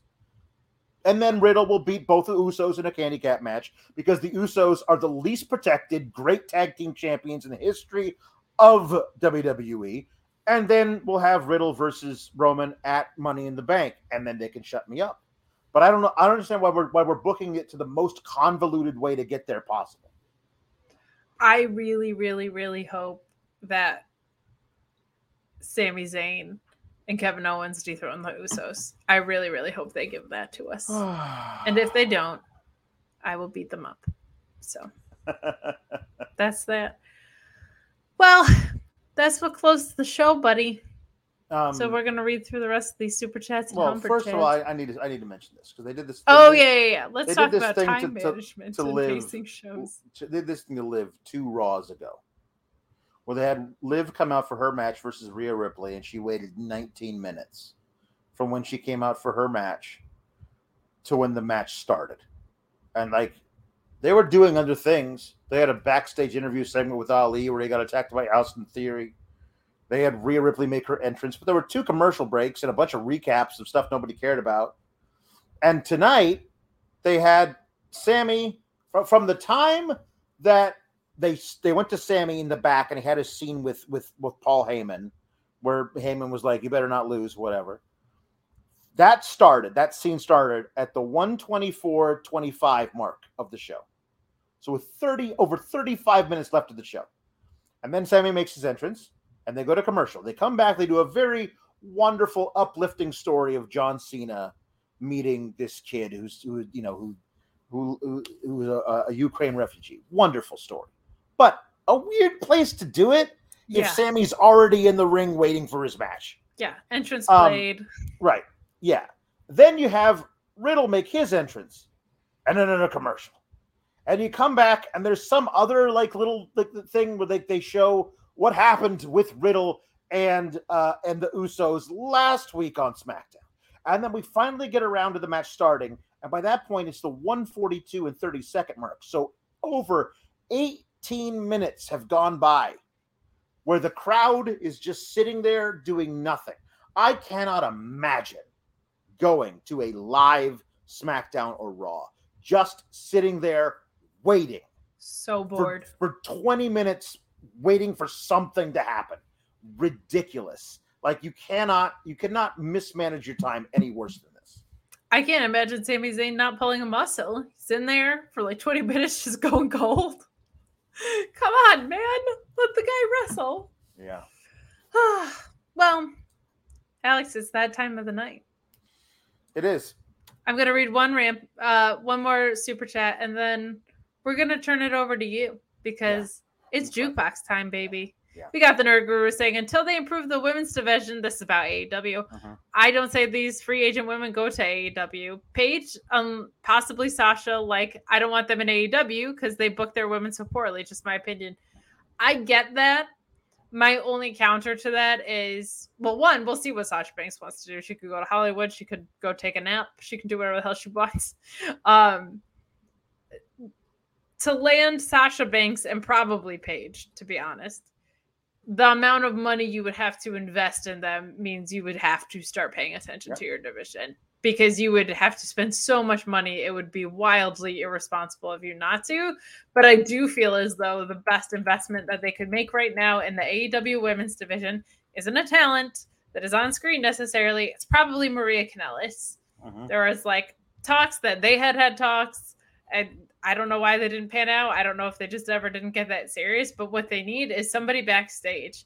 I feel like it's continually the same rinse repeat stuff of until the actual booking changes, none of the stars that you have built yourself or you've signed from elsewhere are going to have a chance to shine. So I agree with that.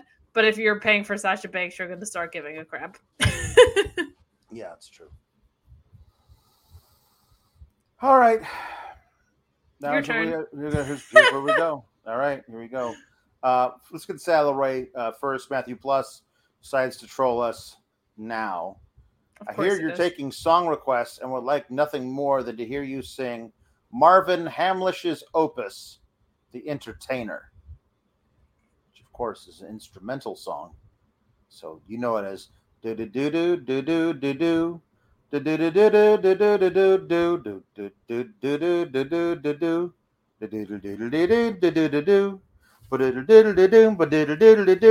do do do do. That's you, Matthew Plus. That's weird. My super chat document says Billy Joel's The Entertainer. Checkmate. Checkmate, Matthew Plus. But I'm not going to do that for him because he doesn't deserve it. He doesn't deserve it. NCB wants to hear William Regal singing The Unforgiven by Metallica, and I think that's a good idea. So I'm going to do that. And then we've got two. We got some Limp Bizkit to finish out. So here we go. Oh, wait, is that? No, that's not what I want. Hold on. Sorry. Let me get this thing here. You don't know it off the top of your head? I know. It's so bad. Here we go. Let's see if I can get this. You're better than that. New blood joins this earth, and quickly he is subdued. The constant pain and disgrace, the young boy learns their rules. With time, the troll draws in, his whipping boy done wrong. Deprived of all his thoughts, the young man struggles on and on. He's known, ooh, a vow unto his own, that never from this day his wheel they'll take away. Yeah, what I've felt, what I've known, never shown through in what I've shown. Never be, never see, won't see what might have been. What I've felt, what I've known, never shine through in what I've shown.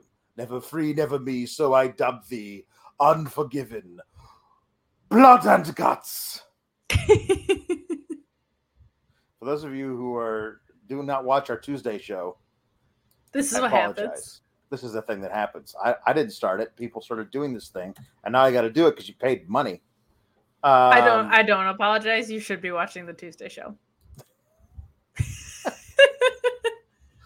The batted one, Jam Beard, says to make Kate feel like a teen again. Can Alex, in the voice of Danhausen, sing Break Stuff by Limp Bizkit? It's just one of those days when you don't want to wake up. Everything is fucked. Everybody sucks. You don't really know why, but you want to justify ripping someone's head off. No human contact. And if you interact, your life is on contract. Your best bet is to stay away, motherfucker. Just one of those days. It's all about the he says bullshit. I think you better quit letting shit slip or you'll be leaving with a fat lip. It's all about the he says, she says bullshit. I think you better quit talking that shit. So come and get it. Very nice. Very right. Evil. That's good. Yes. Was that accurate? I don't really know. I've never actually done one of those before. It was pretty good. No swearing. No, somewhere in there. No swearing. Yeah. And then finally, I got another one from a wonderful Mark Quill, who wanted. He says, "Hey Alex, hey Kate, always nice to see my two favorite Fightful hosts around. We'll be using this sour chat aside from chipping in a tip to request to Tony D sing the Limp Bizkit classic Rollin'. Have a great weekend, everyone. Love you all." So much Limp Bizkit. I don't know how I feel about that. Yeah, I don't know. Okay. Now move in, move out. Hands up, hands down. Back up, back up. Tell me what you're going to do now. Breathe in, now breathe out. Hands up, now hands down. Back up, back up. Tell me what you're going to do now. Keep rolling, rolling, rolling, rolling. Keep rolling, rolling, rolling, rolling. What? Keep rolling, rolling, rolling, rolling. Hey, keep rolling, rolling, rolling, rolling. Now I know y'all be loving this shit right here. Lil MP Biscuit is right here. This mother. He rhymed here with here. Like, great lyricist, Fred. People in this house, put them hands in the air, because if you don't care, then we don't care. He just rhymed here and here and care and care. Now, see, I don't even know, man. Thanks, everybody, for those. Thank you so much. If you want more zaniness, you can check out Alex and I every Tuesday doing the NXT 2.0 post show. NXT is not always great, so we have a weird variety show that happens over there. Alex, other than Tuesdays, where can the good people find you? Well, normally I would be starting my own show talking about SmackDown right after this, but now I get to go to bed. So that's nice. But I am Fightful Select most Fridays. I'm over there after this one ends. And then also on Mondays, talking about Raw. And Tuesdays, talk about NXT with you on this thing. And also, my goodness. And then we get on Wednesdays, I'm here with Sean, talking about AEW. We're going to do a post-Forbidden Door show on Fightful Select, you and I. And we're also going to do a post Money in the Bank show. So those will be fun things to do as well. Ricardo the Mark has sent in a late super chat. This is a late submission, buddy. We're already over time. We're way over time, and whatever. So, so I'm going to do this as Tony D, Shania Twain, still the one. When I first saw you, I saw love, and the first time you touched me, I felt love, and all that, all this time. You're still the one I love. Yeah, yeah. Looks like we made it. Look how far we've come, my baby.